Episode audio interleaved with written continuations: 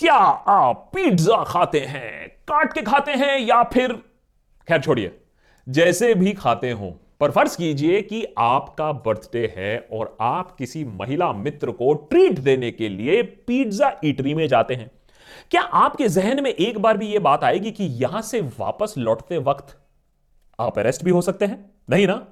पर ऐसा ही कुछ हुआ है यूपी के बिजनौर में। 14 दिसंबर 2020 को रात करीब साढ़े दस बजे एक लड़की अपने फॉर्मर क्लासमेट के साथ एक फ्रेंड के बर्थडे पार्टी से लौट रही थी।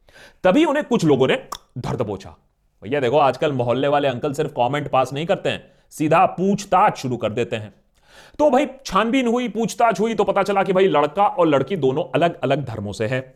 लड़का मुसलमान, लड़की दलित। बस फिर क्या था?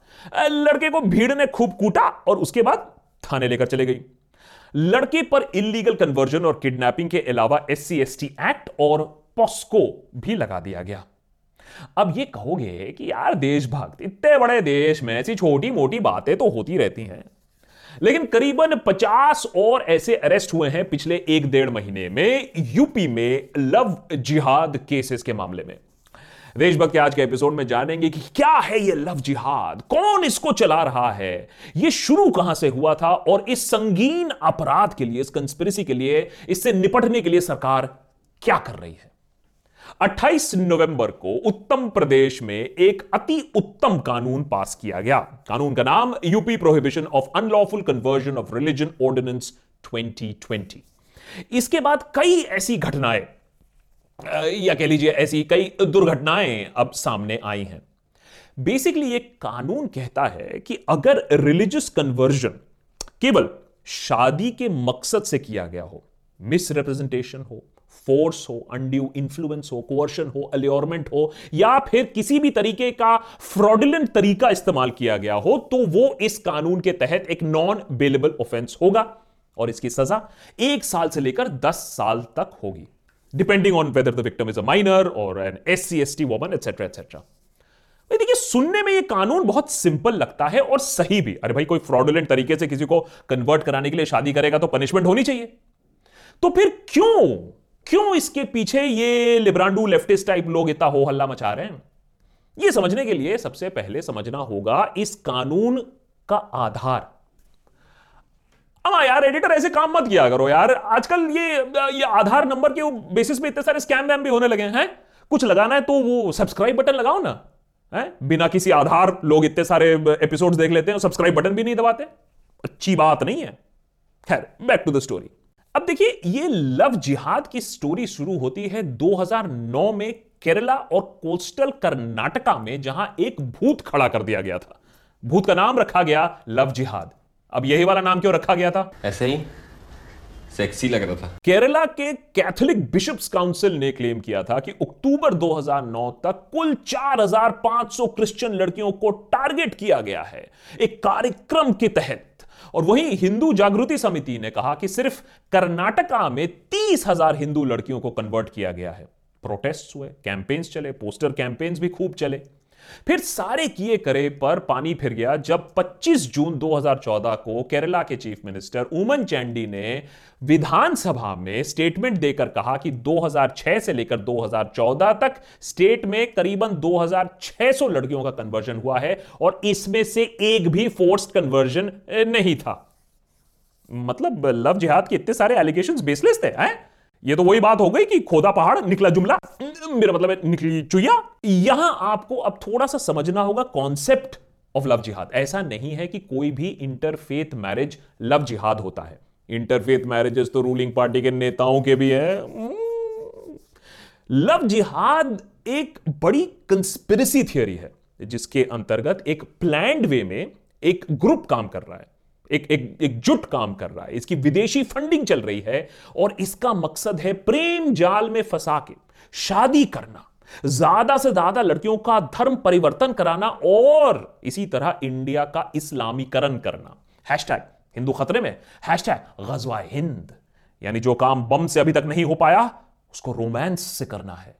इतनी बड़ी साजिश। लेकिन लव जिहाद की आज तक कोई लीगल डेफिनेशन नहीं है। केरला में फेल होने के बाद लव जिहाद पहुँची उत्तर प्रदेश। अगर पॉलिटिक्स एक प्योर साइंस होता तो हमारे योगी जी कोई न्यूटन आइंस्टाइन से कम नहीं होते, क्योंकि लोगों की फीलिंग्स, उनकी इनसिक्योरिटीज वो खूब समझते हैं। उन्होंने समझा ग्रेविटी ऑफ़ द सिचुएशन और 2014 के यूपी बाइपोल्स में लव जिहाद को इशू बना डाला। हालाँकि पार्टी की टॉप लीडरशिप इससे अनजान बनी रही। अरे भाई, हर नए एक्सपेरिमेंट की जानकारी हाईकमांड को थोड़ी देनी ज़रूरी होती है? जैसे न्यूटन को पता था लॉज ऑफ़ मोशन वैसे योगी जी को पता था पब्लिक इमोशन तो कोर्ट की फटकार के बावजूद उनका यह मुद्दा जारी रहा। इनफैक्ट हाल ही में उन्होंने लव जिहाद करने वालों का राम नाम सत्य करने की भी बात की है। बस इसी धारणा और सोच के चलते लगाया गया यह नया कानून। एक तरीके से आपको इसको पोल प्रॉमिस की फुलफिलमेंट भी समझ सकते हैं। हालाँकि ऑफिशियली बीजेपी के मैनिफेस्टो में नहीं है, पर हर जुमला सिर्फ़ जुमला थोड़ी ना रह जाता है कुछ हकीकत में भी बदल जाते हैं। तो अब बात करते हैं इस कानून की समस्याओं के बारे में, क्योंकि भाई पब्लिक को तो ज़्यादा कुछ प्रॉब्लम लग नहीं रहा है। देखिए, लव जिहाद के मामले में ना तो सरकार के पास कोई डेटा है, ना ही एनसीडब्ल्यू के पास कोई डेटा है। इनफैक्ट एक एसआईटी यूपी पुलिस द्वारा गठित की गई थी कानपुर में लव जिहाद के मामलों की जाँच करने के लिए। कुल चौदह केसेस के जाँच के बाद एसआईटी ने खुद ही कहा कि लव जिहाद का कोई एविडेंस ही नहीं मिला। जिस टर्म के बेसिस पे यह कानून बनाया गया है, उसका ना कोई डेटा है, ना एविडेंस है, ना लीगल डेफिनेशन है। हाँ हालाँकि कहीं सुनी बातें बहुत सारी हैं। यह बिल्कुल एक ऐसी बिल्डिंग की तरह है, जिसके पिलर्स नहीं है फाउंडेशन के नाम पे बस हवा है। वो अंग्रेज़ी में कहते हैं ना building castles in the air दूसरा problem personal liberty and right to privacy article 21 है ना हमारे संविधान का, जिसके बारे में हम आजकल थोड़ा कम जानते हैं। हमारा article 21 of constitution of India ये कहता है कि पर्सनल लिबर्टी देश के हर नागरिक का फंडामेंटल राइट right है। क्या खाना है, क्या पहनना है किससे शादी करना है, इसकी स्वतंत्रता हमको हमारा संविधान देता है। पर इस कानून के माध्यम से कन्वर्जन के साथ साथ इंटरफेथ मैरिजेस पर अंकुश लगाने की कोशिश की जा रही है। ऐसा प्रतीत होता है। मतलब मियाँ बीबी राज़ी, लेकिन बीच में आ गया नाजी। हाँ, इस कानून में यह प्रावधान ज़रूर है कि अगर आपको कन्वर्ट करना है तो आपको आज़ादी है। बस आपको 60 दिन पहले डीएम के ऑफ़िस में एक प्रिस्क्राइब्ड फॉर्म भर के देना होगा। फिर इसकी जाँच होगी और जाँच के दौरान आपकी जो ये चॉइस है ना ऑफ़ कन्वर्जन ये प्राइवेट नहीं रहेगी।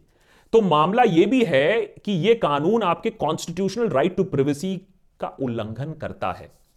इस कानून को पेट्रियाकल और सेक्सिस्ट भी बताया जा रहा है। कहने का मतलब यह है कि कानून मान के चलता है कि बालिग हिंदू लड़कियों में इतनी सोच, इतनी शक्ति नहीं होती है कि वो अपनी ज़िंदगी के फैसले खुद कर सके।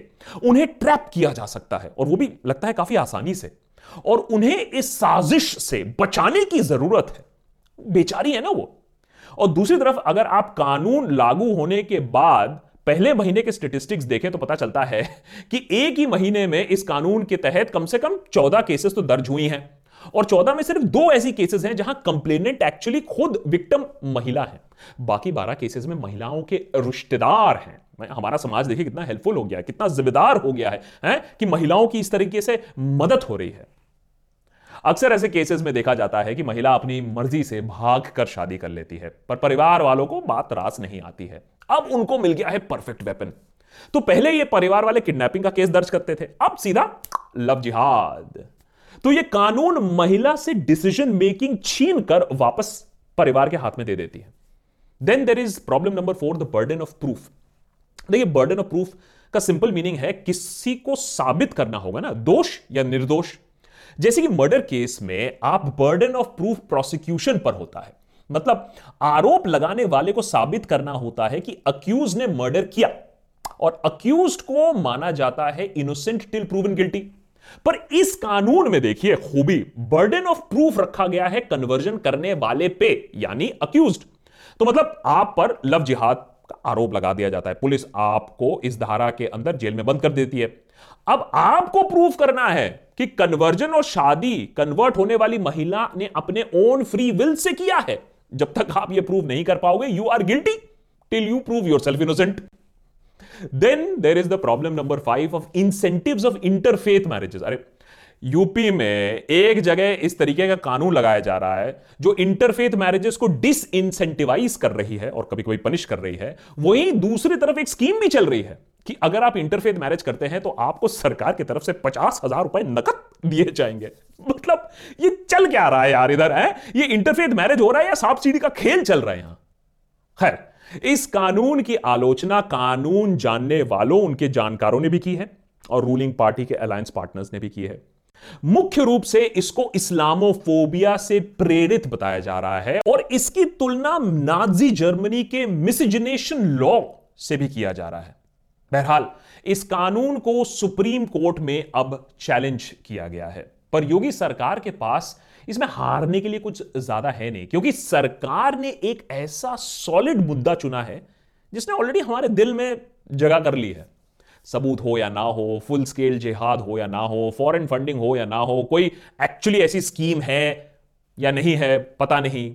लेकिन कुछ ऐसे फोर्सेबल कन्वर्जन ज़रूर हुए हैं, हो रहे हैं, शायद होते भी रहेंगे।